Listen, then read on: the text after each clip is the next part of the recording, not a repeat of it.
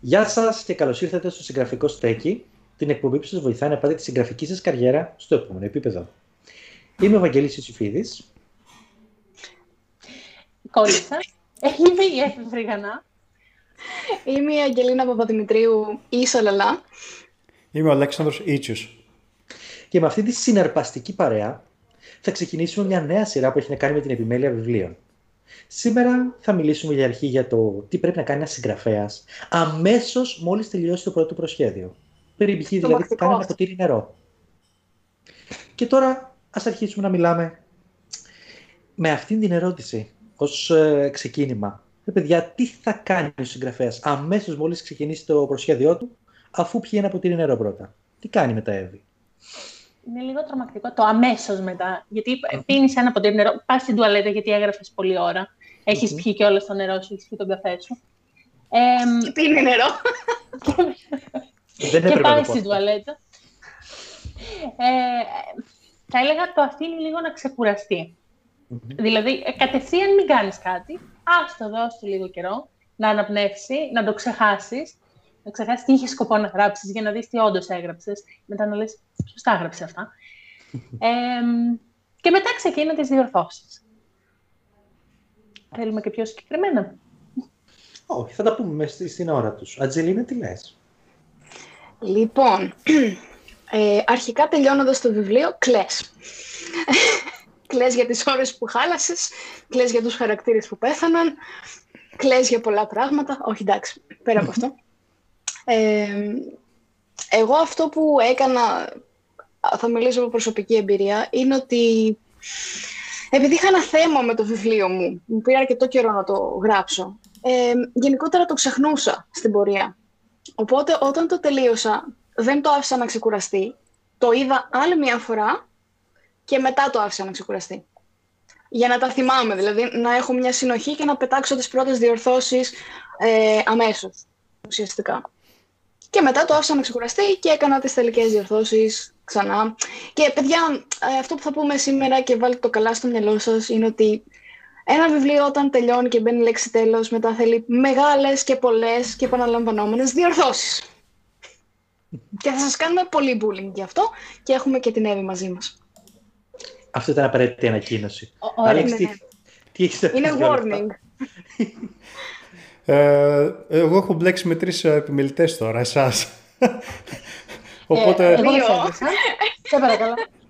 Να ξέρουμε τι λέμε. Είσαι wannabe, τέλος πάντων. Σε βάζω στην ίδια κατηγορία. ε, και εγώ θα πω την διαδικασία που ακολουθώ ε, και πάντα αποτυγχάνω κατά κάποιο τρόπο. Δηλαδή δεν έχω βγάλει ακόμα, με ξέρεις κάποιες νουβέλες, ενώ για τα αγγλικά μου τα βιβλία. Για τα ελληνικά σε γενικές γραμμές γίνεται καλή δουλειά. Ε, αυτό που κοιτάω είναι συνήθως μέσα σε ένα δίμηνο να έχω τελειώσει το βιβλίο. Ε, μα, μαζί με την, εμ... μαζί με την επιμέλεια. Συγγνώμη. Mm, συγγνώμη για να καταλάβω και να ξέρω τι bullying θα σου κάνω. Να το κάνω tailored ανάλογα. Ε, να το έχεις γράψει και να το έχεις διορθώσει ή να το έχεις διορθώσει μόνο; Να το γράψω και να το διορθώσω. Κοιτάω μέσα στο δίμηνο να είναι. Όταν είναι κατ' εκτίμηση γύρω στις 65 με 75 λέξεις. Και η εκπομπή έφτασε στο τέλος της. Πάμε να δίνουμε τον, τον Αλέξανδρο. Και μένα, και μένα, δεν έχω πρόβλημα. δεν έχω πρόβλημα. Εδώ είμαι. Δεν κι εγώ. I volunteer. Okay. Τι θα σου πω και τη δικιά μου εμπειρία.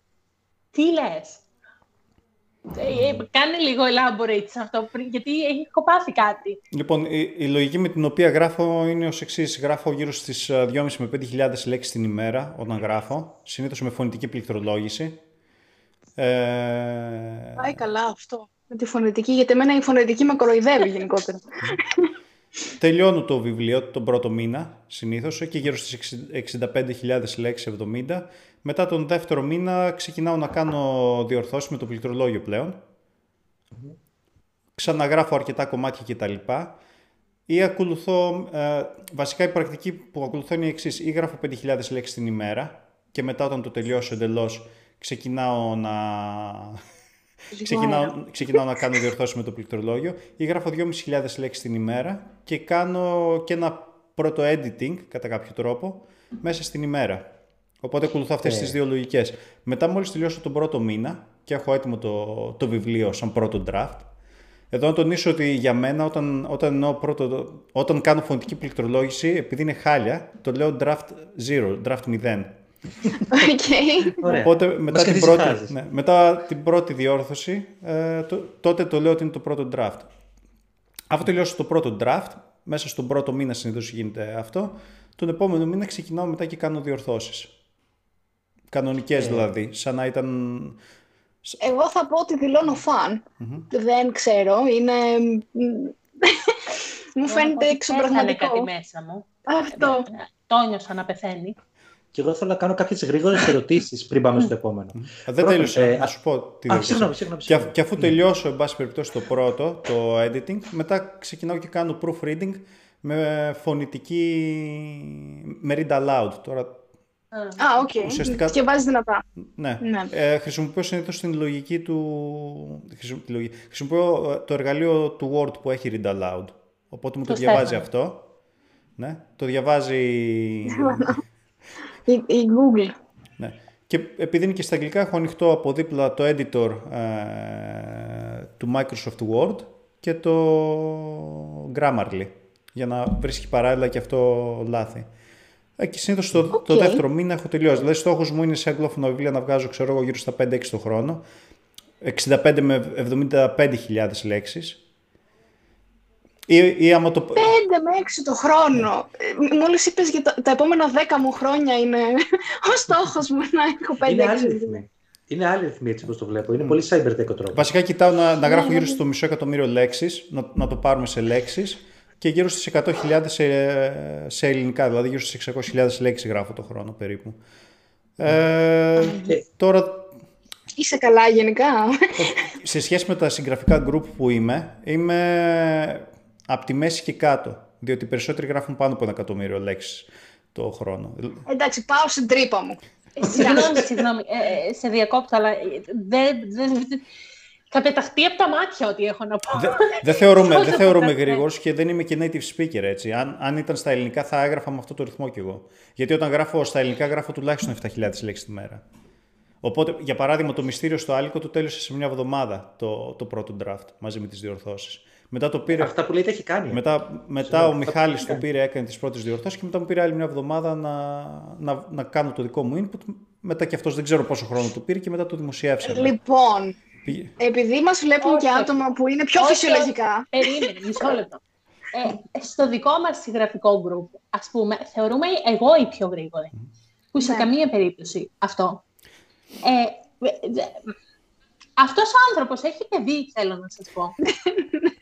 Εγώ δεν έχω παιδί, δεν έχω οικογένεια, δεν έχω στον ήλιο μοίρα. Ε, Πώς γίνονται αυτά, τι κάνω με τη μέρα μου; Ε, Βι, μισό λεπτάκι. Εδώ πέρα πρέπει να κάνουμε και μια αναγκαστική έτσι, παρέμβαση. Να κάνουμε και ένα promotion το χωρίς οικογένεια του Έκτορα Μαλό. Ωραία, προχωράμε. Μια και δεν έχεις οικογένεια. Α- α- αυτό, αυτό ήθελα να πω, ότι τι κάνω με τη μέρα μου. Δεν, πού πάνε όλες αυτές οι ώρες; Δεν ξέρω γιατί το βίντεο είναι τι κάνεις μετά αφού τελειώσεις το βιβλίο με τις ευημέλειες και αυτά. Και εγώ έχω πάθει του βρουτζά αυτή τη στιγμή. Κοίταξε, περίπου το, το υπολογίζω ανάλογα πόσο γρήγορα θα γράψω το draft zero. Ε, για παράδειγμα, οι 1200 λέξεις συνήθως μου παίρνουν γύρω στα 25 λεπτά. Ε, Οπότε Άλεξ, κοιτάω έχω γύρω, μια σ- ερώτηση να sorry, κάνω. ναι, κάνω γύρω στις 2-2,5 ώρες αν είναι να γράψω 5.000 λέξεις και μετά να ξεκινήσω διόρθωση. Ανάλογα δηλαδή με το πρόγραμμα. Ή λέω, OK, θα κάνω το draft zero σε μια μισή ώρα το πολύ και μετά θα αφιερώ, αφιερώνω άλλο τόσο για να το συμμορφώσω και να το φτάσω σε αυτό που λέμε draft 1.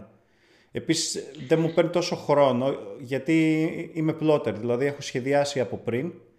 Συνήθως α, έχω ένα outline, τώρα ξεφεύγουμε λίγο βέβαια από την επιμέλεια.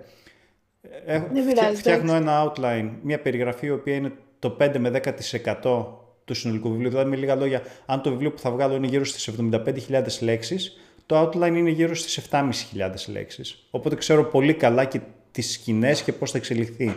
Γνωρίζω και το τέλος δηλαδή από πριν κτλ. Οπότε δεν χρειάζεται να σκεφτώ πω πω εδώ πέρα τι πρέπει να κάνω τώρα. Οκ. Ναι, αυτό βοηθάει γενικά. Ε, ε, θέλω να κάνω establish κάτι, γιατί θα φρικάρουν όσοι μας δούνε. Αυτά τα νούμερα δεν είναι υπαρκτά. δηλαδή, ε, είναι κάτι που δεν ξέρω. Βλέπετε ότι έχουμε πάθει τρία άτομα εδώ πέρα πατατράκ. Ο Άλεξ είναι εξωγήινος. Ναι, κάτι μας κρύβει. Δεν ξέρω. Οπότε μην απελπιστείτε αν δεν έχετε αυτά τα νούμερα. Εντάξει. Ε, Όποτε και να αυτό τελειώσετε το βιβλίο θέλω σας να μας πω. φτάνει. Ε, ότι παιδιά, αν, ναι. ε, sorry, αν γινόταν αυτό, ε, μου το έλεγε κάποιος αυτό σε σεμινάρια δημιουργικής γραφής ε, και ερχόταν ο instructor και μου έλεγε «Ε, εγώ αυτό κάνω». Ε, εγώ δεν θα ξανάγραφα στη ζωή μου. Εσύ πέφτεις. Γιατί ναι. κα- κάνω ακριβώς το αντίθετο. Ό,τι είπε, ακριβώς το αντίθετο. Ε, Οπότε- κοίτα.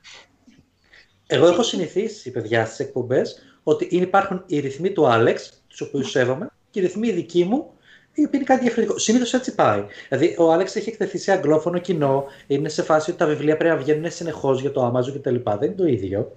Αλλά εγώ που τα λέω όλα αυτά και συμφωνώ πιο πολύ μαζί σας, τη γείτονα Μόλιντον το 1, την τριάδα, ε, 90.000 λέξεις, τις έγραψα σε 20 μέρες. Χωρίς φωνητική πληκτρολόγηση. Jesus Christ. Και το επόμενο που ήταν 130.000 λέξεις το έγραψα σε 30 μέρες. Οπότε το καταλαβαίνω, δηλαδή ότι όταν είχα την μπλοκή έτοιμη στο μυαλό μου, απλά ήθελα να το γράψω, δηλαδή δεν είναι διεκπαιρετικό του Μμ. ζήτημα. Έτσι το έβλεπα. Το έχω ζήσει δηλαδή και εγώ, αν και δεν το πιστεύω, το έχω ζήσει. Ε, ότι ήταν διεκπαιρέωση. δηλαδή συνειδητοποίησα τι σημαίνει plotter που λέει ο Αλέξανδρος, το οποίο δεν το είχα στο μυαλό μου. Όχι, έχει μια διαφορά το αν είσαι πλότερ ή όχι. Είναι σκυπουρός ή αρχιτέκτονας που είναι οι άλλες ε, ονομασίες. Ε, ωστόσο, Εύη, νομίζω ότι μπορούμε να φύγουμε εμείς οι δύο, Ναι, ναι. να πάμε πίσω στη σπηλιά Ξεκάθαρα. Μας. Εγώ μια σειρά Ε, θέλω. Εδώ να διευκρινίσω Να ότι κάνω εγώ την- το πρώτο βιβλίο μου είχε πάρει κοντά στους 9 μήνες γιατί δεν είχα την μπλοκή. Μετά με τον πρώτο συνσυγγραφέα που έγραψα κάποιες νουβέλες και ήταν πιο έμπειρος από μένα, μου έδειξε τη λογική ότι ξέρεις τι, είναι καλό οτιδήποτε είναι πάνω από 10-15 λέξεις να, το, πα- να υπάρχει έστω κάποιο υποτυπώδες outline. Και μέσω αυτού Ναι. έμαθα ουσιαστικά τη λογική ότι ξέρεις τι, ναι, όταν το γράφεις θα δεις και πολύ πιο πριν α, ποια είναι τα προβλήματα. Οπότε δεν χρειάζεται να κάνεις τόσο μεγάλες αλλαγές όσον αφορά τη λογοτεχνική επιμέλεια που ερχόμαστε κατά κάποιο τρόπο και εδώ. Γιατί έχεις λύσει το πρόβλημα της λογοτεχνικής επιμέλειας στην μπλοκή ήδη. Α, Ναι, δεν κάνεις τόσο, μπορεί να μην κάνεις τόσο δημιουργική. Ενώ αντίθετα, αν, αν δεν είσαι πλότερ, ε, μπορείς στην πορεία γράφοντας να αλλάξεις κάτι πολύ βασικό Ναι. της ιστορίας, οπότε μετά να πρέπει να γίνουν πολλές αλλαγές και πριν. Αλλά ας επανέλθουμε λίγο να κάνω εγώ το, μμμ. το σπαστικό, να επανέλθουμε λίγο στο τι κάνουμε αφού τελειώσουμε. Είτε σε 20 μέρες που το τελειώνει ο Άλεξ, είτε σε 4 χρόνια που το τελειώνω εγώ. Ωραία. Ε, στο τι κάνουμε αφού, αφού το τελειώσουμε. Ωραία. Οπότε, Ε, ποιο είναι το δεύτερο μας θέμα; Και να ρωτήσω εγώ κάτι, παιδιά, εδώ πέρα. Τελικά είναι απαραίτητη αυτή η δεύτερη ματιά ή μπορούμε, Εύη, με το που τελειώσαμε και γράψαμε τέλος, ενθουσιασμένοι και μεθυσμένοι από την επιτυχία μας, να το στείλουμε αμέσως στον εκδοτικό; Εννοείται. Έτσι. Θα, θα προσπαθήσω ε, να το θέσω όσο πιο ευγενικά μπορώ. Ε, ε, δεδομένου ότι αν δεν καταγραφόταν θα έβριζα άσχημα. Ε, μην το κάνετε αυτό, παιδιά. Η επιμέλεια μπορεί, στην επιμέλεια να μην αλλάξετε πολλά, που συνήθως εγώ αλλάζω ένα 10% το πολύ. Ε, είναι όμως πάρα πολύ σημαντικό. Είναι, δεν ξέρω πώς να το θέσω, είναι το σημαντικότερο είτε έχεις κάνει καλή δουλειά γράφοντας, είτε δεν έχεις κάνει, η επιμέλεια είναι το στάνταρ. Και αυτό που έλεγε και η Αντζελίνα πριν, ε, πε- πρέπει να το βάλετε στο μυαλό σας εξ αρχής, ότι θα είναι πολλή δουλειά. Θα είναι περισσότερη δουλειά από το γράψιμο. Θα είναι ξανά και ξανά και ξανά και επειδή πρέπει να το αφήνει στο μεσοδιάστημα να περνάει χρόνος, θα περνάει και πάρα πολύ καιρός για να γίνει. Ε, οπότε, ο Λέξ φρικάρει λίγο. Ε, οπότε ε, πρέπει να γίνει και πρέπει να γίνει πολλές φορές. Μην το στείλετε στον εκδοτικό κατευθείαν. Διορθώστε το, ξαναδιορθώστε το. Βάλτε άλλους να το δουν, διορθώστε το μετά, κάντε μια τελευταία διόρθωση, στείλτε το στον εκδοτικό. Όταν το πάρει ο εκδοτικός, θα το διορθώσετε ξανά. Μόνοι σας με τον εκδοτικό, ξανά μόνοι σας, πολλές διορθώσεις. Μην το στείλετε έτσι, θα σας βρω.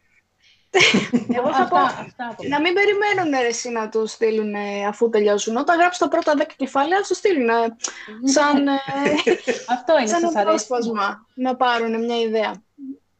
Τώρα μιλάω εγώ. Δεν Ναι. θυμάμαι τη σειρά, παιδιά. Λοιπόν, ο- συμφωνώ πάρα πολύ με την Εύη και θα σας πω τώρα πλέον που έχω αρχίσει να δουλεύω και σε έναν εκδοτικό. Yay. Ε, κάνουμε μια επιμέλεια τις τελευταίες 15 ημέρες. Έχει περάσει ήδη από μια επιμέλεια από την πρώτη επιμελήτρια. Το έχω δει εγώ στο τυπωμένο, ε, σε συνεννόηση με τους γραφίστες γιατί είναι εικονογραφημένο. Το έχουμε δει αφού περάσαν τις πρώτες διορθώσεις στις γραφίστες ξανά. Τους στείλαμε και άλλες διορθώσεις να κάνουν. Ε, και τώρα περνάνε τις τελικές διορθώσεις και θα το ξαναδώ άλλη μία φορά εγώ για να δω αν όντως έχουν περαστεί όλα αυτά που θέλαμε να περαστούν. Γιατί κάθε φορά που το βλέπαμε βρίσκαμε κι άλλα. Λάθη στη μετάφραση, λάθη στα Ναι, γραφιστικά. αυτό στα να layout. πω, που είναι πολύ Αυτά. σημαντικό. Είναι βιβλίο που είναι μεταφρασμένο, δηλαδή έχει περάσει ήδη από ένα τεράστιο κύκλο διορθώσεων και μεταφράσεων και όλα αυτά. Ναι, ναι, ναι, προφανώς. Θέλω να σας πω ότι ε, πραγματικά την τε- τρίτη φορά που το κοίταξα είχα ένα στυλ ότι ρε παιδιά εντάξει δεν θα βρω κάτι, Ε, δηλαδή νησάφι. Και έβρισκα το ένα λαθάκι πίσω από το άλλο και ήθελα να κοπανίσω το κεφάλι μου στον τοίχο. Δηλαδή, πέραν όλων, πέρα από τα plot holes, πέρα από πράγματα που πραγματικά, επειδή εσύ ειδικά που το γράφεις, ε, τα έχεις με έναν τρόπο στο μυαλό σου που δεν, μπορούν, δεν περνάει πάντα έτσι προς τα έξω. Δηλαδή, μπορεί να πέσει σε νοηματικές ασάφειες. Ε, να βγάζεις εικόνες που δεν θέλεις να βγουν προς τα έξω. Ε, πολλά πράγματα. Ε, δεν τα βλέπεις. Δηλαδή, αν δεν τα βλέπει, αν δεν τα βλέπει επιμελητής μία, που είναι δεύτερο άτομο, εσύ ο ίδιος ο συγγραφέας δεν τα βλέπεις κατευθείαν. Οπότε πρέπει να περάσει μία και δύο και τρεις φορές διόρθωση από σένα, τον ίδιο. Γιατί δεν θέλεις να φτάσεις στον επιμελητή που είναι ο άσχετος με την υπόθεση, ένας άκυρος άνθρωπος, και να σου κάνει αλλαγές, ας πούμε, σε πράγματα που δεν σε έχεις κάνει μόνος σου και ο θελός. Φαντάζομαι. Μα, και αν είναι τόσο βασικά τα προβλήματα, δεν θα φτάσεις σε επιμελητή. Έτσι, Δεν θα το Α, πάρεις. σωστά. Ναι, είναι και αυτό. Ναι. Είναι και Δεν αυτό. θα το πάρει Έχεις άνθρωπος. Το, το πιο τρομακτικό είναι ότι, εντάξει, το καλό στην υπόθεση θα είναι να πάει σε έναν εκδοτικό που κάνει σωστή επιμέλεια και έχει σωστούς συνεργάτες. Αν δεν πέσεις σε καλό εκδοτικό και το βγάλει χωρίς επιμέλεια ή με απλή διόρθωση, εκεί τι κάνεις. Βγάζεις ένα βιβλίο στο κενό με plot holes, με ασάφειες στη, νοηματικές ασάφειες, ασάφειες στην πλοκή. Άσχημα πράγματα. Και μετά έρχονται οι αναγνώστες που είναι πάρα πολύ αυστηροί έτσι κι αλλιώς. Εδώ είναι αυστηροί και γκρινιάζουν και λένε πράγματα αρνητικά, ενώ είναι πολύ καλό ένα βιβλίο, ας πούμε. Βάλτε να έχει και θέματα. Και τρως μετά τη μία κριτική κα- την κακή πίσω από την άλλη και στρώνεις. Και στο δεύτερο τα κάνεις. Αυτό. Εγώ έχω να μοιραστώ κατά κάποιο τρόπο την εμπειρία μου από δύο κόσμους, δηλαδή τι γίνεται Ελλάδα και τι γίνεται στο αγγλόφωνο κοινό. Ελλάδα γίνεται πάνω κάτω αυτό που είπατε. Η διαδικασία εγώ που ακολουθώ είναι αφού κάνω αυτές τις διαδικασίες, το στέλνω στον εκδοτικό μου, το στέλνει πίσω με τις διορθώσεις και κάνω ένα ακόμα πέρασμα πάλι με, με το read aloud. Εδώ να τονίσω ότι είναι τόσο χρήσιμος εργαλείο που, που βρίσκω πολλές φορές και, και λάθη μπορεί να μην τα έχει καταλάβει ο επιμελητής, γιατί είναι διαφορετικό όταν το διαβάζεις με το μυαλό και είναι διαφορετικό όταν το διαβάζεις φωναχτά κατά κάποιο τρόπο. Και επειδή ε, αυτό το συγκεκριμένο εργαλείο σε αναγκάζει κατά κάποιο τρόπο να το ακούσεις και να πας με το ρυθμό του, Ναι. βρίσκεις πάρα πολλά λάθη. Είναι, εμένα με έχει σώσει. Εγώ δεν κάνω το read aloud, αλλά το διαβάζω εγώ Ναι, φωναχτά. ναι. Ή αυτό πρέπει να Σε κάνεις. αυτό που λες, Ναι. το βασικό πέρα από τα λάθη, να σε διακόψω πολύ λίγο, είναι ότι μπορεί να μην είναι κάτι λάθος, αλλά μπορεί να είναι κάτι cringe. ναι. Γιατί όταν τα γράφεις Περίεργα. στο ναι. γραπτό, είναι οκ. Και μόλις τα ακούσεις ή το διαβάσεις ε, φωναχτά, είσαι φάση Παναγία μου. ναι. Τι λέει αυτός τώρα; Νομίζω αυτό γίνεται προφανές ε, και στο story time που κάναμε μαζί. Που Ναι. μπορεί κάτι να φαίνεται πάρα πολύ legit γραμμένο και ε, εγώ έχω και το καταπληκτικό skill που μπορώ να διαβάσω οτιδήποτε περίεργα και να σου κάνω να πεις τι είναι αυτό. Μπορώ να διαβάσω πραγματικά, Ατζελίνα πες, οτιδήποτε περίεργα. Περηφάνεια και προκατάληψη να μου δώσεις. θα το Δεν διαβάσω υπάρχει περίεργα. αυτό. Δεν θέλετε να σας το κάνει βασικά, γιατί θα, δεν, θα, δεν θα συνεχίσετε τη γραφή του βιβλίου, τη Είναι συγγραφή. skill. Ε, Ε, να οπότε- θυμίσουμε στο κοινό δεν θα το κάνουμε αυτό.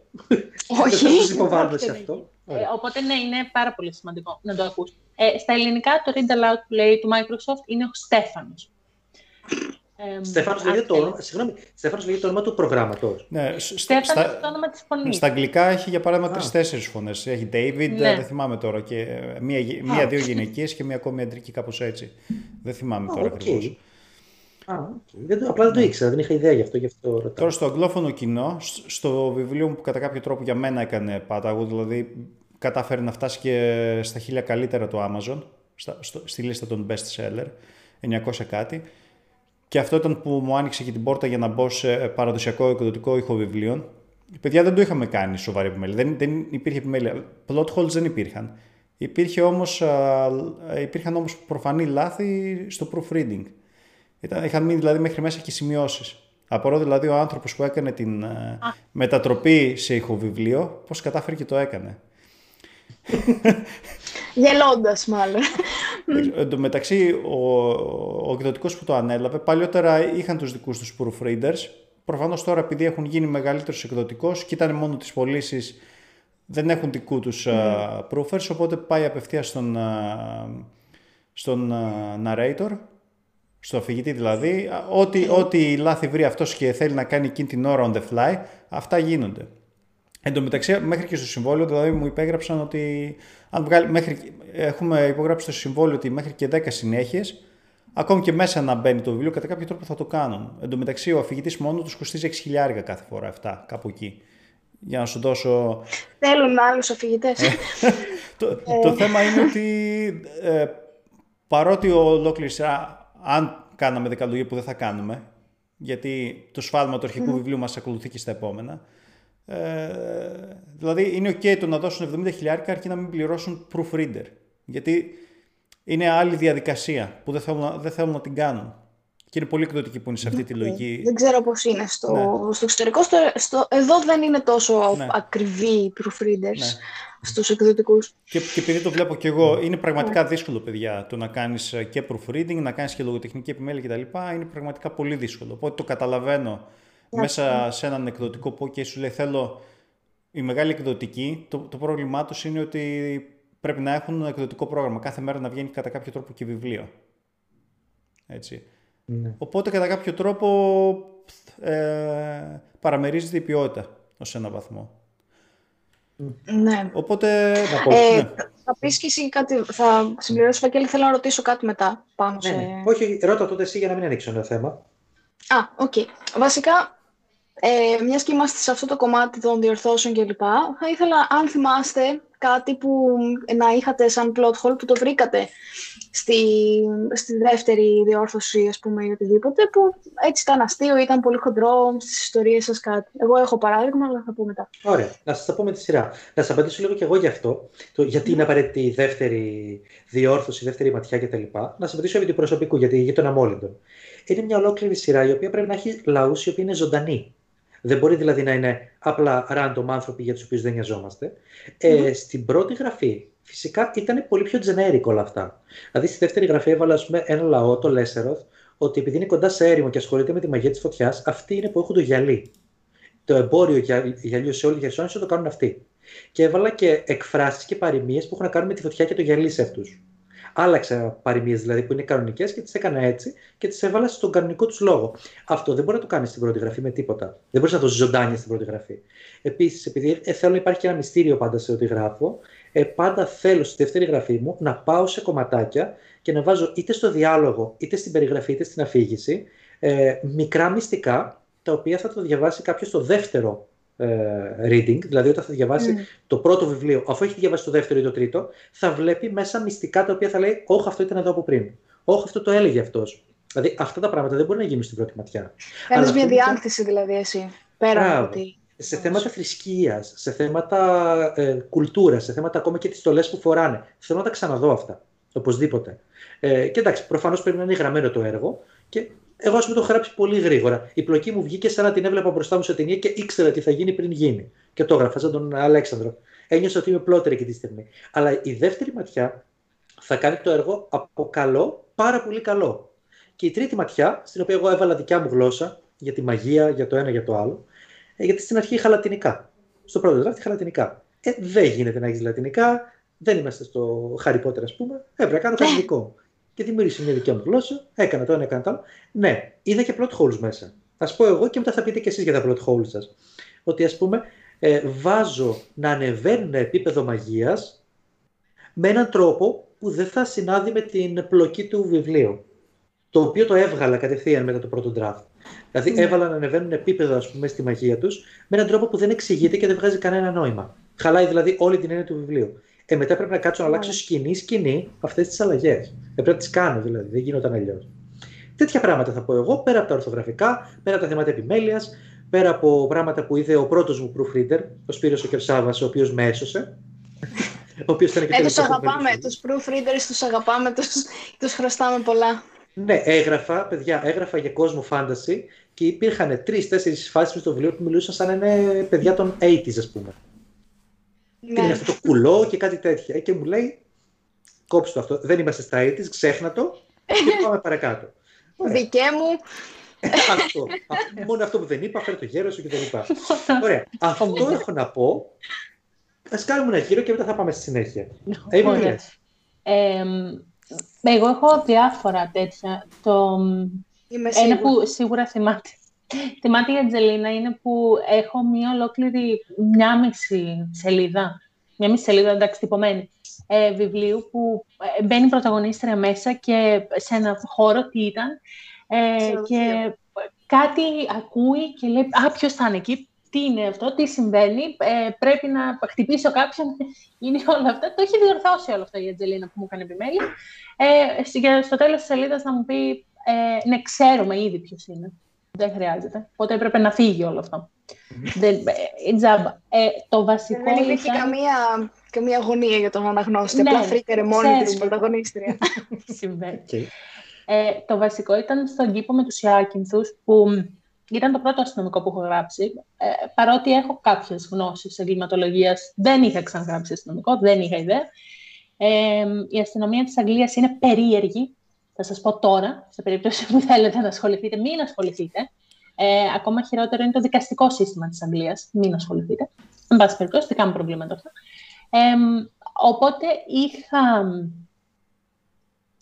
βάλει, είναι έτσι, είναι αυτός ο αστυνομικός, είναι και ο αστυνομικός, αυτός είναι ανώτερος, αυτός είναι κατώτερος, συμβαίνουν όλα αυτά. Ε, και γύρω στο 1 τρίτο του βιβλίου άρχισα να το ψάχνω πιο πολύ. Εμένα μου βγάζα νόημα, ε, τα είχα δει σε σειρές. Αυτό εδώ, αυτό εκεί, αυτό παραπέρα. ναι, ναι, ναι, ναι. Ε, οπότε ανακάλυψα το Ready. Ε, είναι, έχουν μια κοινότητα οι αστυνομικοί και detective τη, στο UK, εν πάση περιπτώσει. Ε, στο Reddit και έκανα ένα thread και τους λέω ε, έχω αυτό, αυτό και αυτό, ε, συμβαίνουν; Όχι. Οπότε από την αρχή. Αυτά. Ωραία, Ωραία. πήγε αυτό. Ωραία. Okay. Ε, εγώ θα πω για την, για την Άργυρο Χορδή, που για όσους δεν το ξέρουν, αρχικά ντροπή σας, πηγαίνετε στο Moonlight Tales να το διαβάσετε. Ε, κατά δεύτερον, διαδραματίζεται το περισσότερο, το, όλο το βιβλίο, πέρα από κάποια κεφάλαια flashback, σε έναν άλλο κόσμο, τον αστρικό, γιατί έχει να κάνει με αστρική προβολή. Ε, εκεί ουσιαστικά δεν έχουμε τίποτα. Είναι όλα σε μορφή ενέργειας σωματιδίων κλπ. Και οι χαρακτήρες που ζουν εκεί μετατρέπουν όλα αυτά τα στοιχεία και τα σωματίδια σε διάφορα πράγματα. Φτιάχνουν ύλη ουσιαστικά και κάνουν και κάποιο είδους ενεργειακή μαγεία με αυτό. Οπότε, δεν έχουν ηλεκτρισμό. Έχω βρει ένα δικό μου τρόπο να φωτίζεται ο χώρος από την ενέργεια. Δεν έχουν τρεχούμενο νερό, πολλά πράγματα που τα έχω στήσει από το μηδέν. Έχω κάνει όλη αυτή τη δουλειά λοιπόν και έχω γράψει, έχω γράψει, έχω γράψει και έχω γυρίσει σε κάποια φάση να ελέγξω κάποια κεφάλαια και διαβάζω, διαβάζω και βλέπω ότι η πρωταγωνίστριά μου ανοίγει την πόρτα, μπαίνει στο δωμάτιο και πατάει το διακόπτη για να ανοίξει το φως. και είμαι εγώ σε φάση, ε, ναι, έχω κάτσει και έχω φτιάξει ολόκληρο σύστημα για το πώς θα δημιουργείται φως μες στην Ακαδημία ε, και απλά την έβαλα επειδή όταν γράφεις, γράφεις και είναι πολύ φυσιολογικό να γράψεις κάτι που είναι της καθημερινότητάς σου όπως το να, να ανάψεις το φως ή να ανοίξεις μια πόρτα με το χερούλι, να ξεκλειδώσεις, να κλειδώσεις μια πόρτα, ε, που ξεφεύγουν τέτοια πράγματα. Και εγώ το είχα, ήταν σε πολλά σημεία μέσα στην ιστορία μου αυτό. Δηλαδή το ότι έβαζα πράγματα που φαινόντουσαν φυσιολογικά σε μένα και μου βγαίνανε έτσι φυσικά, αλλά δεν χωρούσαν στον κόσμο μου. Αυτό που λες και εσύ, ας πούμε, δεν, δεν χωρούν εκφράσεις συγκεκριμένα σε έναν κόσμο που δεν είναι 80's, για παράδειγμα. Οπότε αυτό, αν δεν το είχα, αν δεν είχα γυρίσει πίσω να το, να το διορθώσω, θα είχε σταλεί σε ένα ανεκδοτικό έτσι, αν ήμουν αυτής της φιλοσοφίας. Και λυπάμαι που το λέω, παιδιά, αλλά υπάρχουν πολλά άτομα και ακόμα και σήμερα που ε, τελειώνουν το βιβλίο και το στέλνουν στον εκδοτικό. Και, και δεν, θέλω, δεν θέλω να το πιστέψω το πώς είναι, αλλά είναι. Δυστυχώς. Ε, να πω λίγο κάτι σε αυτή τη φάση. Αν υπάρχει δηλαδή που θα κρατήσουν ε, το κοινό μας από αυτή την εκπομπή, είναι αυτό έτσι. Δηλαδή, αν υπήρχε ένα πράγμα που θα κρατούσαν, αυτό δεν θα ήταν παιδιά. Θα τους πείτε, απλά μην το στείλετε αμέσως. Αυτή ναι, τη μην το ζήτηση να στείλετε. ξεκουραστεί. Ναι. Ξεκάθα- Εγώ δεν περίμενα ότι υπάρχουν άτομα. Πρόσφατα έμαθα ότι ε, υπάρχει κόσμος που το κάνει. Και... Τι; Μα ε, είναι και το στάνταρ που σου λένε από το σχολείο. Διάβασε την έκθεση πριν τη δώσεις. Ε, Ναι. ε, ε, το προφανές. Ε, Τυπογραφικά, και, μα- που εγώ να πω έχω τεράστιο πρόβλημα με, το- με τα τυπογραφικά. Τα κοιτάω, δεν τα κοιτάω, το ίδιο και το αυτό. Ε, το τελευταίο που έχει γίνει είναι ο Κέβιν καθόταν στη γωνία του και δεν έβγαζε άχνη. Ε, πρέπει να το έχω Όχι, ξαναπεί. Εγώ το βρίσκω πολύ λογικό. Και εγώ όταν κάθομαι στη γωνία μου δεν βγάζω άχνη. Έτσι. Όλοι συνήθως θα βγάζουν άχνη. Αν έβγαζε άχνη θα ήταν το πρόβλημα. Αυτό, και ε, το διάβαζε η Ατζελίνα και μου λέει θέλω τόσο πολύ να μην στο πω και να εκδοθεί έτσι. η, η φίλη μου η Ατζελίνα. Εν πάση περιπτώσει, γίνονται αυτά. Δείτε τα βιβλία σας. Προφανές. Δείτε τα. Ευχαριστώ. Ε, και θα πατήσω στο προηγούμενο σου βιντεάκι που, με την επιμέλεια Ευαγγέλη που είπες ότι το, το Word δεν είναι επιμελητής. Ε, δεν είναι επιμελητής εννοείται. Ε, το, και ένα μεγάλο πράγμα που έχει το Word είναι ότι δεν μπορεί να ξεχωρίσει μία λέξη που την ξέρει ως σωστή, ας πούμε που είναι σε παθητική, ε, αλλά δεν θα έπρεπε να είναι εκεί, σε αυτή την πρόταση, δεν θα την αναγνωρίσει ως λάθος. Δηλαδή, αν το έχεις γράψει με ΑΙ και αυτός ο τύπος υπάρχει στην παθητική φωνή, θα σου πει ότι είναι σωστό γιατί δεν Κάνει ξέρει τώρα. σύνταξη. Ναι, το Οπότε Word αυτά δεν εσύ δεν ξέρει μπορείς να. Αυτό. Δεν μπορείς να τα δεις αυτά. Δηλαδή, δεν μπορείς να κοιτάς μόνο αυτά που σου μαρκάρει ως λάθος από κάτω. Δεν γίνεται. Έτσι. Άλεξ, τι έχεις να πεις για όλα αυτά; Εγώ, δε- ο Άλεξ θα πει: Εγώ δεν κάνω τίποτα. Σε πέντε μέρες θα ξέρουμε. Ε, τώρα να σου πω, το πρώτο βιβλίο δεν θα έλεγα τόσο ότι είχε plot holes. Θεωρητικά ε, ήταν ok, αλλά στα μισά μου βιβλία έχω πέσει σε τρομερά σφάλματα μοτίβων, τρόπια τέλος πάντων, όπως θα με ακούσετε να το λέω συχνά, τρόπια, τα οποία από μόνα τους μπορούν ή δημιουργούν ε, plot holes. Δηλαδή το πρώτο βιβλίο που είχα γράψει ξεκινούσε ως sword and sorcery, γινόταν επιστημονικής ε, φαντασίας και... ε, Α, ναι, ωραία. ήταν- ήταν- ήταν- Τούκλου, τούκλου. Και ένα ρακούν μπήκε από το παράθυρο. όχι, όχι ότι δεν έχω συναντήσει. Δηλαδή, έχω συναντήσει Sword and Sorcery. Δεν θυμάμαι κιόλα το βιβλίο το οποίο εξελισσόταν σε, σε hard science fiction στο τέλος. Οκ. Αλλά εντάξει, ο- ο- Ναι, Αν το κάνεις εσκεμμένα, Ναι. όχι, δεν είναι ότι το έκανε. Εσκεμμένα το έκανα κι εγώ. Απλά ο τύπος που το είχε κάνει ήξερε τι έκανε έτσι. Δεν, δεν ήταν το πρώτο βιβλίο. Οπότε ε, ήξερε να μιξάρει πολλές κατηγορίες μαζί και έβγαζε νόημα μέσα σε 200-250 σελίδες αυτό που είχε γράψει. Τι ήταν; Ε, σε μένα ήταν μια μπουρδα εντελώς το πρώτο. Ο πάλι, λέω, δηλαδή από πλευράς plot holes, με την στενή έννοια που το λέμε, μπορεί να πει κάποιος ότι δεν είχε. Αλλά μόνο και μόνο το ότι δεν ακολουθεί σωστά τα μοτίβα. Ε, από μόνο του δημιουργεί κάτι το οποίο δηλαδή είναι για πέταμα. Έτσι. Ένα άλλο Ναι. που κάνω εγώ Πέτα. συνήθως ε, είναι ότι λέω ξανά πράγματα που έχω πει πιο πριν. Γιατί τα έχεις Δηλαδή το ξεχάσει. έχω γράψει, το έχω γράψει ε, μπορεί να μην έχει να κάνει και με το ότι το έχω γράψει πολύ παλιά και σύντομα να το έχω γράψει. Δεν είμαι σίγουρη αν το έχω πει. Οπότε το ξαναβάζω μέσα στην μπλοκή και λέω θα το δω στη διόρθωση αν επαναλαμβάνεται, ας πούμε, αν έχει ξαναυποθεί αυτή η πληροφορία πιο πριν. Αυτό να ξέρεις το Ένα γλιτώνεις αυτό. αν γράφεις το βιβλίο σου μέσα σε ένα μήνα. Ναι. Αλλά your εγώ face. γενικά, παιδιά, Αυτό ξεχνάω πολύ εύκολα. Είμαι σε αυτή την κατηγορία των ανθρώπων. Δεν, ε, ξεχνάω και βιβλία που έχω διαβάσει και κυρίως αυτά που γράφω. Στο Μασκοκόριτσο έχω αλλάξει το επίθετο της πρωταγωνίστριας από τη μέση και μετά. Α, Ξεκίνησε αναγνώστου και κατέληξε Αλεξανδρή. Ε, Από αυτό άλλο για θα το πω, παράδειγμα, δεν μπορούμε αυτό να για πούμε. παράδειγμα το γλιτώνεις αν έχεις character sheet, δηλαδή φύλλο ε, Ναι. χαρακτήρων. Τα έχεις φτιάξει, οπότε. Όχι, ήμουν και σίγουρη, δηλαδή Ναι. δεν είναι ότι... Δεν ήταν το confident αμφισβητούσε. Έτσι τη Δεν- λένε. Και να είχα character sheet, δεν θα το κοίταγα. Τόσο καλά. Ε, ένα, αυτό- και ένα άλλο που θέλω να αναφερθώ στο πρώτο βιβλίο της Εύης που πλέον δεν κυκλοφορεί, ίσως επανακυκλοφορήσει, είναι ότι είχε γράψει σε κάποια φάση μία τάκα του πρωταγωνιστή προς την πρωταγωνίστρια, η οποία φαινόταν στην αρχή ότι της έκανε κάποιο κομπλιμέντο. Ε, όταν το ξαναδιαβάσαμε, Και φαινόταν legit το κειμένο. Το είχε διαβάσει Ναι. κόσμος και κόσμος. Ναι, Και ναι, μένει- ξεκάθαρα. εγώ το Και είχα περάσει διαβάσει από πολλές επιμέλεια. φορές. Δύο άτομα επιμέλεια τότε, πολλά γενικά. Και είμαστε τώρα και ετοιμαζόμαστε να κάνουμε τη δεύτερη παρουσίαση στη Χαλκίδα και προσπαθούμε να βρούμε απόσπασμα για να διαβάσουμε εκεί.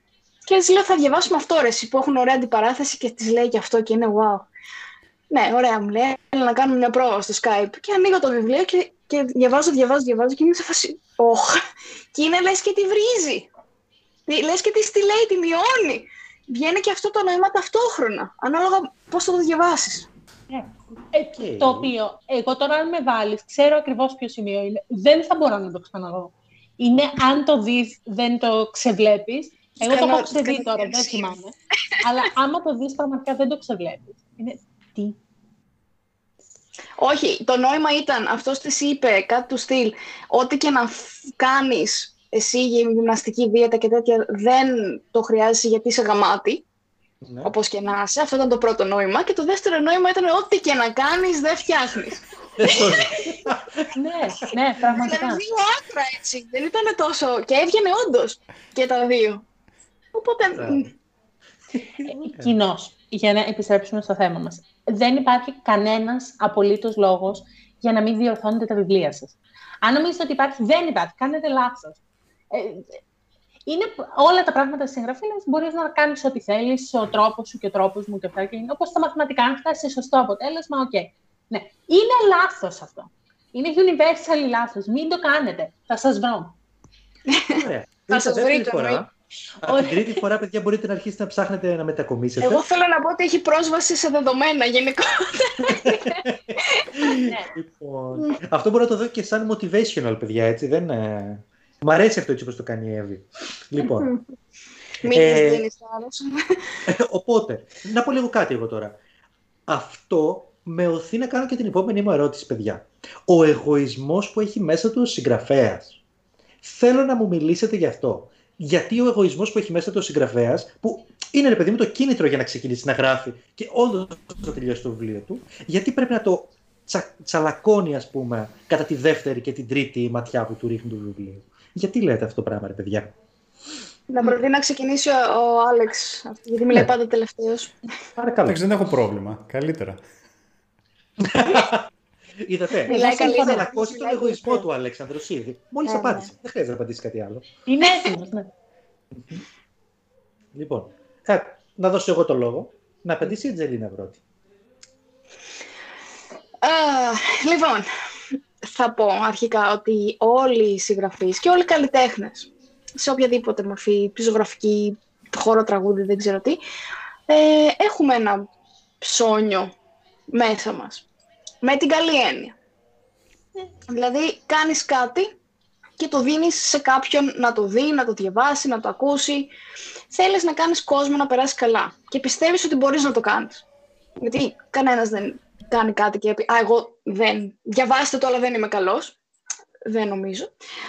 Ε, οπότε πιστεύω ότι λίγο πολύ όλοι το έχουμε αυτό. Είναι δύσκολο, είναι πάρα πολύ δύσκολο ε, να μπει στη διαδικασία σε οποιαδήποτε φάση της ζωής σου να κρυφείς. Ε, και η διόρθωση είναι κάτι που κάνεις εσύ, μια κρίση που κάνεις εσύ προς τον εαυτό σου. Και συνήθως, τουλάχιστον εγώ, είμαι και από τους πιο αυστηρούς κριτές για τον εαυτό μου. Οπότε, ε, πρέπει να τσαλακωθείς. Και θα, να τσαλακωθείς πριν. Να τσαλακωθείς στο στάδιο της επιμέλειας. Να βάλεις το... Να πεις ότι, ωραία, τώρα αυτό το πράγμα είναι χάλια. και πρέπει να το κάνουμε καλό. Ε, να πας με αυτό το γνώμονα και πρέπει να, να τσαλακωθείς σε αυτό το σημείο, στο, στις διόρθωσεις, της επιμέλειας, του beta reading, ε, γιατί αν βγει το βιβλίο, θα τσαλακωθείς θα- με πιο άσχημο τρόπο από ανθρώπους που δεν έχουν, ε, δεν έχουν καμία σχέση μαζί σου ή ακόμα χειρότερα είναι και αρνητικά προσκύμενοι προς εσένα. Γιατί μπορεί να είτε ζηλεύουν ή ότι είναι, έχουν έναν- έναν αρνητισμό. Ε, είναι πιο αυστηροί οι αναγνώστες γενικά. Οπότε θα κριθείς με άσχημο τρόπο μετά. Άρα γενικά πρέπει να υπάρχει μια μετριοφροσύνη. Δηλαδή όσο γαμάτος και να είσαι πρέπει να πεις ότι εντάξει τώρα αποστασιοποιούμε από το τι γαμάτος είμαι που έγραψα αυτό που έγραψα, γιατί λίγο πολύ το νιώθεις λίγο αυτό. Όταν τελειώνεις ένα βιβλίο, λες, εντάξει, τώρα έχω το... Είμαι το Στογεύσκι, ε, κάντε στην άκρη να περάσω, it's me and no one else, ξέρω εγώ. Ε, να αποστασιοποιηθείς από αυτό και να, να δεις πραγματικά αυτά που πρέπει να δεις, δηλαδή να το δεις με αντικειμενικά όσο γίνεται μάτια. Γιατί οι άλλοι δεν θα είναι καλοί προς εσένα όταν θα το δούνε. Θα είναι αρνητικοί και θα είναι και με λόγο αρνητική. Με λόγο. Αυτό. ναι, μην τους δώσεις. Ε, θα έχουν που θα έχουν μια μεγαλύτερη αυστηρότητα. Μην τους δώσεις και λόγο να είναι αρνητικοί. Να σου πούνε έχεις όλα αυτά τα χάλια, ξέρω εγώ. Σταμάτα να τα γράφεις. ναι, μάλιστα. Να απαντήσω εγώ τώρα, Ε, ή όχι; όχι, ο Αλέξανδρος, ο Αλέξανδρος. ναι, εκεί. Ε, να σου πω την αλήθεια, δεν πιστεύω ότι τόσο τσαλακώνεσαι όταν εσύ ο ίδιος κάνεις α, δεύτερη, μία δεύτερη τρίτη ματιά. Περισσότερο ίσως να αισθάνεσαι πω πω τι γαμάτος είμαι, το κάνω πιο τέλεια. ε, Είναι, είναι δύο οι τέτοιες. Ή, ή λες πω πω τι βλακίες έχω γράψει. Εγώ το έγραψα αυτό, μπράβο μου. είναι δύο τα. Περισσότερο για μένα είναι η λογική, ξέρεις, όταν τελειώσω τα πρώτα edits τέλος πάντων, να το στείλω στους beta readers, γιατί δίνω περισσότερη έμφαση σε αυτό, σε αυτό που θα πει το αναγνωστικό κοινό ή αυτός που θα τα αγόραζε, παρά το τι θα πει ο επιμελητής ή εγώ, κατ' επέκταση. Mm. Οπότε, κατά κάποιο τρόπο, είναι εκεί πέρα να έχεις την δυνατότητα αυτός που το διαβάζει να τον ακούς. Έτσι. Γιατί συ- συνήθως, αυτό το έχω παρατηρήσει στο Wattpad, όταν ε, μου ζητούσε κάποιος, ξέρεις τι, κάνε, κάνε κριτική, σαν, ως critic partner. Ε, δεν, δεν τους άρεσε, σχεδόν σε κανέναν βασικά, η κριτική που έκανα, όπου βασικά είχα... Η, η, η κριτική, Μην γελάς, ναι, η ε. κριτική που κάνω την κάνω και σε μένα και σε άλλους κτλ. Με ένα σύστημα πόντων τέλος πάντων και μαζί το The Craft of the Story. Είναι το handbook που σας είχα δείξει τη λογική με την οποία φτιάχνω τα outlines αλλά και διορθώνω πάλι τα βιβλία μου. Αυτό λέγεται σ- σ- ε, η λογική ε, story checks. Ε, Story point checks, κάπως έτσι τώρα δεν θυμάμαι ακριβώς. Οπότε εκεί πέρα αυτό που πρέπει να κάνεις είναι πρώτα απ' όλα να βγάλεις το σκασμό, έτσι, να ακούσεις τι έχει να σου πει ο άλλος. Δεν ρωτάς παρά μόνο όταν έχεις να ζητήσεις διευκρινήσεις, έτσι. Κρατάς σημειώσεις και εσύ στο τέλος είσαι αυτός ο οποίος θα κρίνει αν αυτές τις διορθώσεις πρέπει να τις κάνεις ή όχι. Έτσι. Εγώ, εγώ για παράδειγμα... Θα πούμε ναι. και για το beta reading ε, μετά. Ναι. Οπότε... Ναι, ναι. Απλά κατά κάποιο τρόπο, εγώ εκεί πέρα θεωρώ ότι μπορείς κατά κάποιο τρόπο να τσαλακώσεις τον εγωισμός σου. Γιατί πολλές φορές και ο επιμελητής μπορεί να είναι και αυτός συγγραφέας ή, εν πάση περιπτώσει, είναι ένα άτομο το οποίο σου λέει την άποψή του. Δεν σημαίνει απαραίτητα ότι είναι πιο σωστό σε σχέση με εσένα που είσαι συγγραφέας. Να το πούμε και αυτό. Sorry που σας το χαλάω, είστε και οι τρεις επιμελητές. Δεν Σταματήσει να είναι. λέγεται Είναι αυτό, σας wannabe, παρακαλώ. τέλος πάντων. Δεν θα ήθελα. Όχι. Όχι, δεν είναι. Έτσι. Παίζει να πάρει το βιβλίο σου και να κάνει πιο πολλά τυπογραφικά. Οπότε για μένα είναι αυτό. Ο- Κατά κάποιο τρόπο εκεί, δηλαδή με τους beta readers, με τους μελλοντικούς αναγνώστες, εκεί πέρα είναι. Που καλύτερα είναι αυτό που Ναι. είπες και εσύ, Ατζελίνα, καλύτερα να φας τη σπαλιάρα εκεί, πριν βγει το βιβλίο, Ναι. παρά Ναι, να βγει και ξεκάθαρα. μετά να λες πω, πω τι έγινε. Και να τρέχεις. Δεν διορθώνεται εύκολα βασικά. Μετά, στο, στο beta reading έχει στείλει το ηλεκτρονικό αντίτυπο, ε, Ναι. το, το ηλεκτρονικό βιβλίο στους ε, αναγνώστες. Μετά η σφαλιάρα έρχεται μαζί με το βιβλίο. Τα, Ναι. Έντυπη σπαλιάρα. Ναι. Αλέξη, έχεις ολοκληρώσει. Ναι, ναι. Μπορώ να πω, να πω κι Πες εγώ. μας. Ωραία. Λοιπόν, ε, το θέμα του εγωισμού για μένα δεν είναι μόνο του στυλ ότι «Α, είμαι τόσο καλός συγγραφέας που έγραψα όλο αυτό». Ε, αποτυπώνεται και υποσυνείδητα μες στο βιβλίο. Δηλαδή, ένας χαρακτήρας ε, λέει σε έναν άλλο χαρακτήρα πόσο γραμμάτος είναι. Παιδιά, το έχω δει σε βιβλίο μου, όπου ο ένας χαρακτήρας ελέ- ήταν μια ομίγυρη και έλεγαν στο χαρακτήρα του πρωταγωνιστή «Πω πω τι ωραία που τα λες». Ε, και μετά συνειδητοποίησα κάποια στιγμή μόνος μου στα σκοτάδια ότι είμαι εγώ που έλεγα στην σε αυτό πόσο εμβριακή γραμμάτος είναι. στάση. Ναι, σε- σε εμβριακή στάση. Ίσως, δεν θυμάμαι, αλλά ναι, είναι στην ουσία αυτό. Δηλαδή, πολλές φορές είναι και μέσα στο βιβλίο, στους διαλόγους, ότι περνάμε μια έννοια του ότι ο χαρακτήρας μας είναι πάρα πολύ καλός, τα λέει πάρα πολύ ωραία και όλοι πρέπει να το αναγνωρίζουν αυτό, εφόσον είναι καλοί. Εφόσον είναι κακοί, δεν αναγνωρίζουν ότι ο χαρακτήρας μας είναι καλός και θα τιμωρηθούν γι' αυτό. Ε, αυτό. Ε, είναι θέμα εγωισμού και αυτό, παιδιά, δεν ξέρω. Έτσι το βλέπω εγώ τουλάχιστον. Φυσικά. Ε, κάποια πράγματα από αυτά δηλαδή μπορούν και εύκολα να εκδοθούν γιατί δεν τα παρατηρείς. Είναι μέσα στο- στην ψυχοσύνθεση του χαρακτήρα. Ε, ο πρωταγωνιστής δηλαδή πρέπει να είναι γαμάτος, αλλά να είναι και αυτό που λέμε flawed character. Να έχει και στοιχεία που κάνει λάθος για να τα αποδεχόμαστε. Γιατί είναι σαν να αποδέχομαι ότι και εγώ κάνω λάθη. Έτσι δεν είναι. Άμα βάζω δηλαδή το, μια μέρη σου να τα κάνει όλα και να ταυτίζομαι μαζί της. Ε, Εδώ το έχω, να σου, να σου απαντήσω. Έλα, Άλεξ, πάμε. Αυτό είναι κατά κάποιο τρόπο με μέρη ή μάρτη του τέλος πάντων. Ε, okay, δηλαδή έχει καταντήσει σαν προσευχή, σαν μάντρα, ότι ξέρεις ο χαρακτήρας πρέπει να είναι ε, float κτλ. Ε, τι να σου πω, δηλαδή, ότι στην αυτοέκδοση, ιδιαίτερα στο Amazon, ε, πολλές από τις κορυφαίες κατηγορίες στα πρώτα χίλια συνέχεια που βγαίνουν μιλάνε για overpowered MC που είναι ουσιαστικά ο απόλυτος γαμάτος χαρακτήρας που δεν ξέρω αν έχετε δει, αν έχετε διαβάσει το One Punch Man. Έτσι. Ο χαρακτήρας είναι τέλειος. Δηλαδή με μια μπουνιά του σκοτώνει ναι, όλους. Είναι φτιαγμένος έτσι. έτσι. Ναι. ναι. αλλά υπάρχει ολόκληρη, ναι, υπάρχει ολόκληρη κατηγορία. Αυτό θέλω να πω. Ε, όπου ο χαρακτήρας είναι τέλειος. Και πού θέλω να καταλήξω. Okay. Είναι... Στο εξωτερικό είναι πίσω. Ναι. Εμείς δεν θέλουμε τέτοιους χαρακτήρες. Τι κατηγορία είναι αυτή; Ε, χαρακτήρες που δεν μοιάζουν με άνθρωποι. Που είναι ξεκάθαρα ψεύτικοι. Ναι, ναι, ναι. Είναι, ναι, είναι, είναι, και, είναι και αυτό, αλλά. Ναι, overpowered MC είναι μια ενδεικτική κατηγορία ότι ο πρωταγωνιστής είναι γαμάτος. Αλλά και ο James Bond είναι κατά κάποιο τρόπο μάρτης του, δεν κάνει λάθη. Δηλαδή, κατά κάποιο τρόπο τα λάθη που κάνει είναι για να τον οδηγήσουν να φαίνεται στο πόσο πιο γαμάτος ναι. είναι έτσι. Το βλέ... Εντάξει, και μετά πάμε σε Σούπερμαν, ναι. τέτοιο πράγμα. Ναι. Ο παλιότερος James Bond όμως, ε, οι παλιότερες version που έβλεπες, ναι. γιατί ο Craig πλέον τρώει ξύλο non-stop. ναι, εγώ για τον Σον Κόνερι που έβλεπα, δεν, δεν είδα μετά τον Σον Κόνερι. Ήταν, ήταν τέλειος, ήταν άψογο σε όλα. ναι, ναι. Και είναι κακό αυτό. Εμένα μου άρεσαν, πάντως να σα πω την αλήθεια. Αυτό. Παιδιά, ήθελα να πω κάτι γι' αυτό. Ήθελα να πω κάτι γι' αυτό. Το ότι μπορεί να είναι λάθος, και όντως εγώ να το λέω εδώ πέρα σαν λάθος στο κόρο που κάνουμε, δεν σημαίνει ότι είναι, δεν είναι διασκεδαστικό, δεν ταυτίζει το άλλος. Δηλαδή το One Punch Man που είπε ο Αλέξανδρος, πολλοί έχουν βρει ε, εκπληκτικό αυτό το στοιχείο, διότι το προσπερνάς αμέσως, το δέχεσαι ως αυτό που είναι, ότι έχεις ένα πρωταγωνιστή που είναι ο τέλειος και δίνεται χώρος σε όλους τους υπόλοιπους να είναι φλόντ. Υπό την ομπρέλα του One Punch Man. Δηλαδή ο Σαϊτάμα κάνει ό,τι θέλει. Και όλοι οι υπόλοιποι είναι τόσο καλογραμμένοι που θα μπορούσαν να, ναι. να έχουν μια ιστορία ο καθένας. Και οι κακοί και οι καλοί. Όλοι. Αλλά όλα πώ ξεκινάνε. Δεν νομίζω όμως ότι ταυτίζεται κανένας. διαφορά. Ναι, εντάξει. Λέμε και γιατί είναι έτσι. Είναι καλογραμμένο αυτό το παράδειγμα που φέρνεις.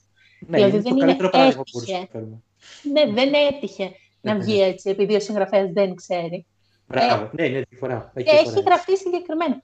Όπως ε, πρόσφατα διάβαζα τη Sally Rooney, το Normal People, και είναι το πιο περίεργο βιβλίο που έχω διαβάσει ποτέ. το πώς έχει γραφτεί. Δεν μπορώ να σας περιγράψω. Είναι απλό και είναι περίπλοκο και διαβάστε το Normal People, παρεπιπτόντως, αλλά είναι είδος γραφής το οποίο δεν μπορείς να βρεις σε άλλες ιστορίες. Αν το βλέπεις σε άλλες ιστορίες, δεν θα έβγαινε. Ε, δεν, μπορώ να το εξηγήσω. Το θέμα είναι ότι ε, συγκεκριμένα πράγματα γίνονται σε συγκεκριμένες ιστορίες. Ε, και το ότι υπάρχουν δείγματα γραφής που ο χαρακτήρας είναι super wow και γαμάτος ε, και αρέσουν στο κοινό, δεν σημαίνει ότι πρέπει να γίνεται ή ότι εσύ μπορείς να το κάνεις. Υπάρχουν δείγματα γραφής που ο, υπάρχουν τεράστια plot holes και τα βιβλία γίνονται διάσημα μην το κάνεις. Ναι. Και το πας ναι. αυτό στην Ελλάδα δεν θα γίνει τόσο διάσημο και απλώς θα καταλήξεις με ένα κακό βιβλίο. Και πολλές φορές αντιγραφεί και υπολείπων που το έχουν κάνει καλύτερα, φαντάζομαι. Έτσι. Ναι, ναι. ναι, ναι Αλλά. Ε, Πέρα από το, το καταπληκτικό ε, πρωταγωνιστή είναι και το, το κλισέ πρωταγωνίστρια τι θέλουν όλοι. Ναι. Που... ναι. Στοιχείο εγωισμού, παιδιά, έτσι. Και αυτό είναι στοιχείο εγωισμού ναι, καθαρά. Ναι. Ε, για να σας απαντήσω κι εγώ, ε, αυτό που λέει η Ατζελίνα, το μην νομίζεις ότι είσαι Ντοστογεύσκη. Μην νομίζεις ότι είσαι Ντοστογεύσκη. Ο Ντοστογεύσκη δεν ήταν Ντοστογεύσκη.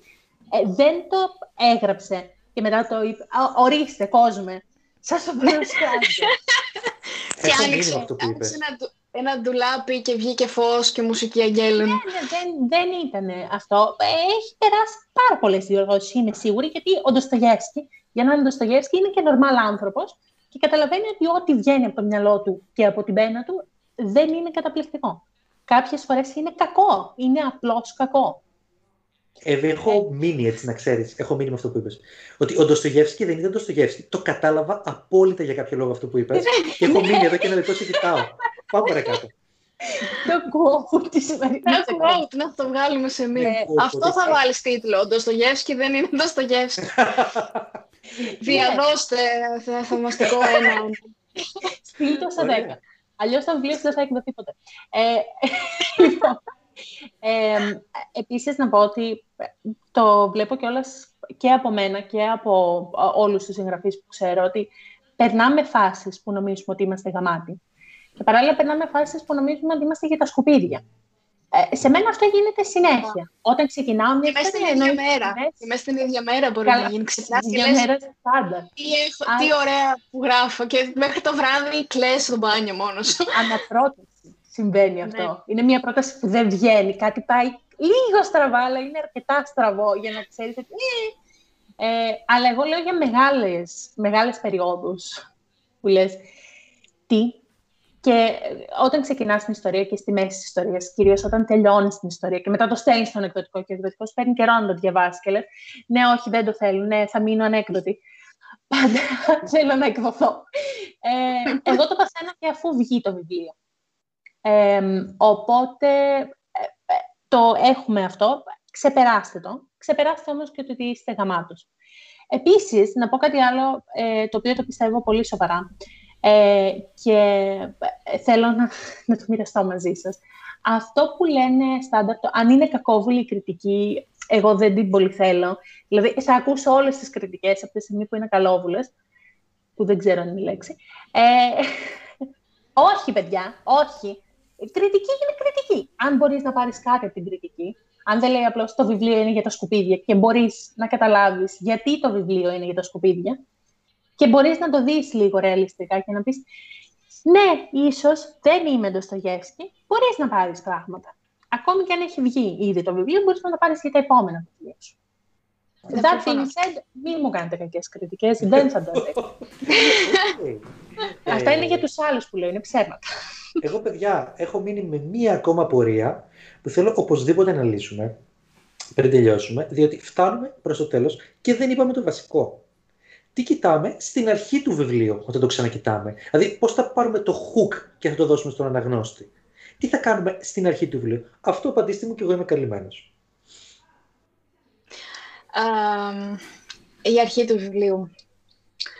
Λοιπόν, ξεκινήσω εγώ λέγοντας ότι ψηφίστε thumbs up, ξέρω εγώ, thumbs down. Πόσοι είστε αυτοί που πηγαίνετε σε ένα βιβλιοπωλείο ε, κοιτάτε τα βιβλία, αφού σας κεντρήσει το εξώφυλλο, ξέρω εγώ, το θέμα λιγάκι, διαβάζετε το πιστόφυλλο, πόσοι είστε αυτοί που ανοίγετε την πρώτη σελίδα, περνάτε τις ευχαριστίες του συγγραφέα και το, το τέτοιο και ξεκινάτε να διαβάζετε απλώς την πρώτη, δεύτερη σελίδα για να δείτε αν σας κάνει αυτό το βιβλίο για να το πάρετε.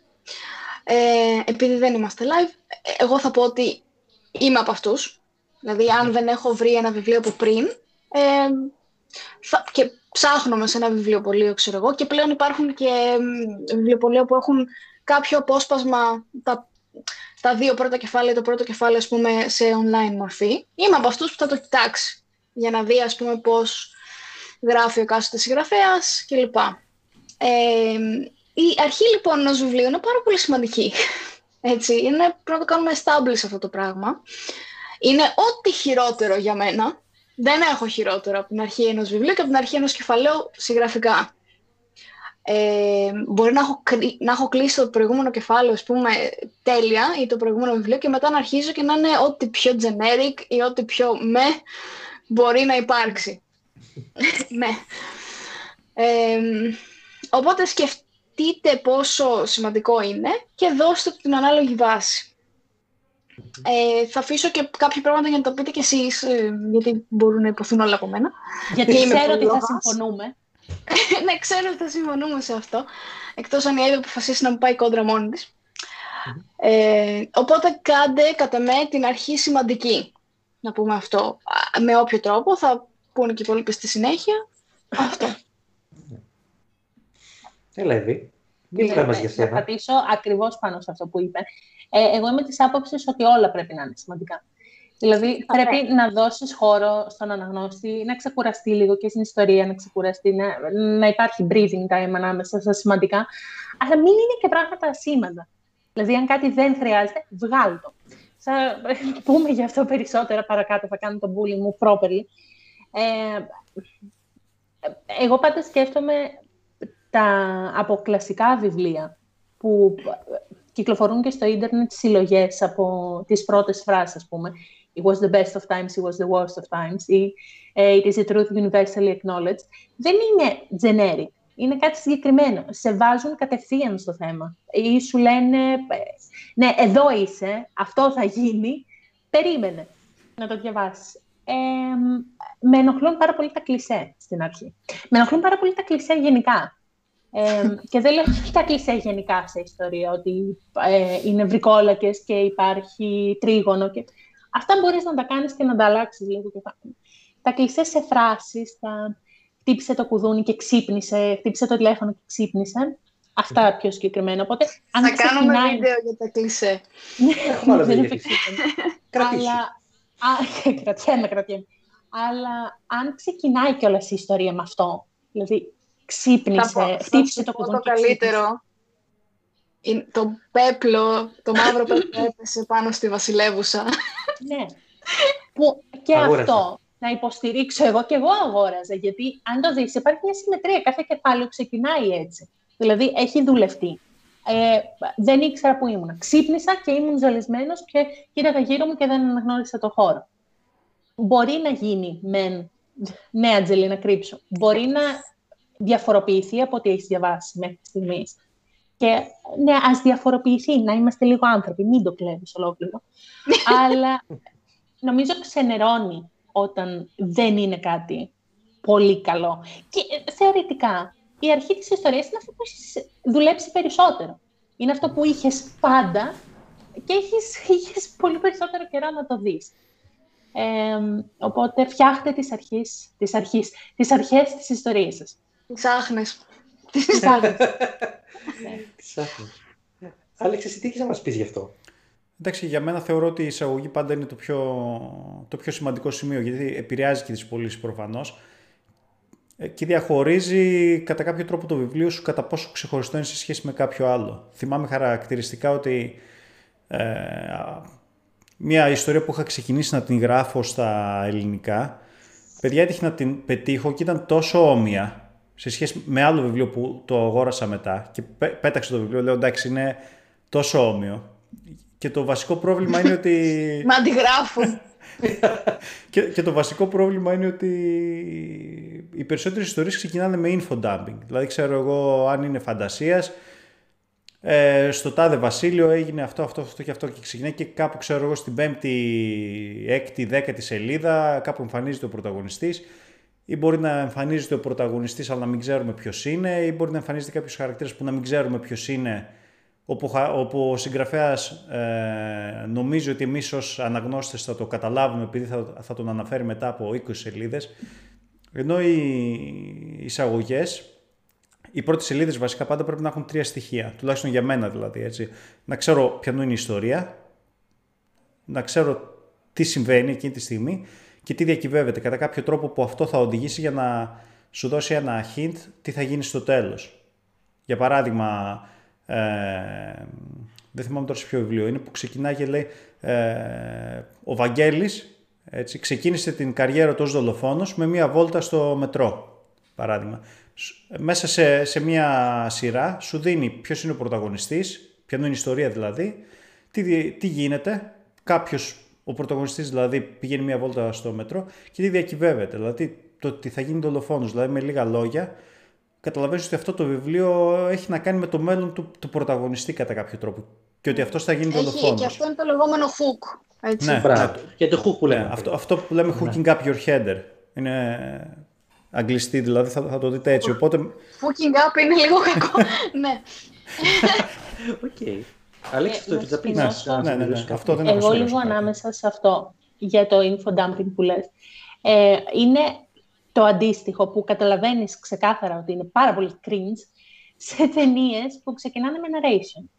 Και βγαίνει yeah, ένας ναι. και σου λέει έγινε αυτό, έγινε εκείνο το γεγονός ότι έχει γίνει στον άρθρο των δαχτυλιδιών, και στα έλεγε και Λάντριελ, ή ότι βγαίνουν το, τα κίτρινα γράμματα στο Star Wars, ή ότι το κάνει συνέχεια ο Γκάι Ρίτσι και γίνεται καλά, δεν σημαίνει ότι πρέπει να γίνεται. Ή ότι θα το κάνεις και εσύ Ναι. εξίσου καλά Είναι με δύσκολο. τον, Μπε- με τον Peter Jackson και με τον Γκάι Ρίτσι. Οπότε, επειδή το έχεις δει, δεν χρειάζεται να το κάνεις. Απαραίτητα.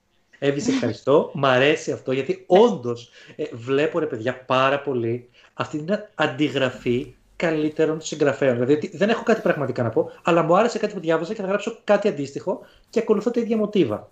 Αλλά για την αρχή, παιδιά, ε, η αυτοπεποίθηση για μένα είναι πάρα πολύ σημαντική. Να νιώθω καλά με την ιστορία που έχω να πω και να έχω πραγματικά κάτι να πω. Ε, δηλαδή, άμα πραγματικά η ιστορία μου είναι ενδιαφέρουσα, θα έχω και τη δυνατότητα να την πω από την αρχή. Έτσι.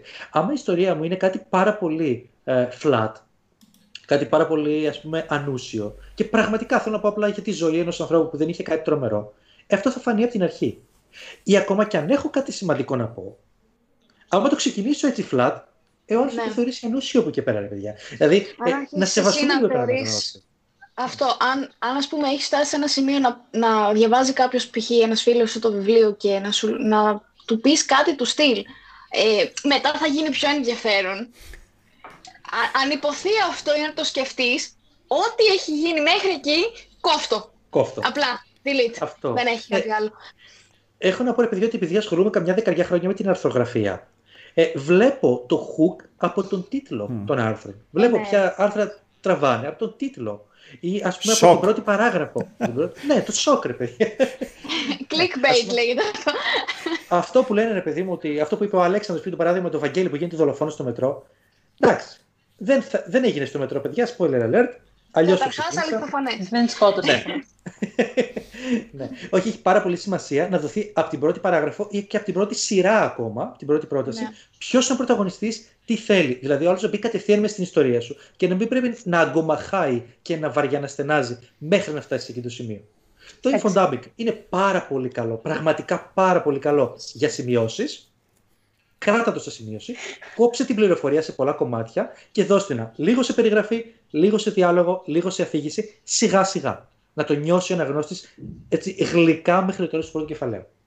Αυτά είχα να πω. Ε, Εγώ θα πω ότι το έχουν ήδη πει και οι αρχαίοι μόν πρόγονοι με το In Medias Res που ξεκίναγε στην ιστορία σου Οι από την αρχαίοι μόν πρόγονοι, γιατί Λατίνοι. Η μόν με ύψιλον, δε. ε, Οι όλοι αυτοί που μας βλέπουν. Ναι, ναι, Ξένοι. εννοείται. ε, αυτό. Ξεκινάς την, ιστο- την ιστορία Πρώτα. σου από τη μέση μιας σκηνής. Ε, πάνω από το, δηλαδή, μπορείς κάλλιστα να ξεκινήσεις ε, δείχνοντας έναν τύπο να μαχαιρώνεται και να κοντεύει να πεθάνει και μετά να κάνεις ένα χρονικό flashback ας πούμε για να δείξεις πως φτάσαμε εκεί ή whatever. Κάτι, ξεκίνα με κάτι ενδιαφέρον και γενικότερα οτιδήποτε πάνω σε αυτό που πει η Εύη, οτιδήποτε δεν είναι ενδιαφέρον και δεν είναι χρήσιμο μέσα στην ιστορία, κόψτε το. Ναι. Εδώ θα κάνουμε μία παύση στο βίντεο. Φαίνεσαι. Ε, Το ξέρω. ούτως ή- ούτως ή άλλως, παιδιά, εδώ πέρα θα- μόνο τη- την αποφώνηση έχω να κάνω. μήνυμα. Διάβασέ το. Είμαστε στο 1 και 3, Αλέξανδρε. 1 και 3, από εκεί θα το δεις. Ένα και τρία. Κοντεύει Οκ. οκτώ. Μισό να το... Ωραία. 1, 3 και 46, Αλέξανδρε. Λοιπόν, Θα το κόψω. Ε, παιδιά, ούτως ή άλλως ήταν πολύ διαφωτιστικά και πολλά αυτά. Ωραία. Ε, δεν νομίζω πως αξίζει να αναλωθούμε σε περισσότερες σε αυτό το επεισόδιο. Ούτως ή άλλως έχουμε πολλά να πούμε και θέλω να έχω τον χρόνο να τα αναλύσω μαζί σας. Ήταν πραγματικά πολύ ωραίο. Να ευχαριστήσουμε το κοινό που άντεξε και έμεινε μαζί μας. Αλλά κάναμε καλό hook από την αρχή, παιδιά. Αυτό έχω να το πω. Το πρώτο πεντάλεπτο ήταν φοβερό. Δεν μπορεί να αφήσει τον αναγνωστή και τον θεατή. Δεν το θυμάμαι. Εγώ. Γιατί Ωραία. είμαι και character consistent. Δεν θυμάμαι. να ευχαριστήσουμε όσους μας είδαν που παράλληλα κρατούσαν και σημειώσεις σίγουρα Ναι. και ξέρουν Γιατί- πλέον τι να κάνουν, τα έχουν γραμμένα. Είναι Ναι. dedicated. Το κοινό μας είναι dedicated, παιδιά. Πρέπει να το πούμε. Ναι. Η αφοσίωση είναι πολύ μεγάλη.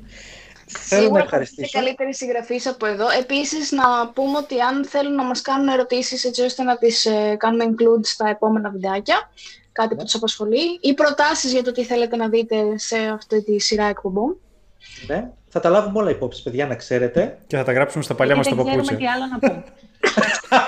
Όπως κάνουμε τις μετάξυτερε μας. Μπούμ. ναι. Θα κάνουμε τα δικά μας Και στο από μένα- τέλος. Ε, εντάξει, άλλο αυτό. Δεν, δεν πρέπει να τους το λέμε. Από μένα να είστε όλοι καλά και να γίνετε καλύτεροι συγγραφείς από ό,τι ήσασταν χθες. Thank you.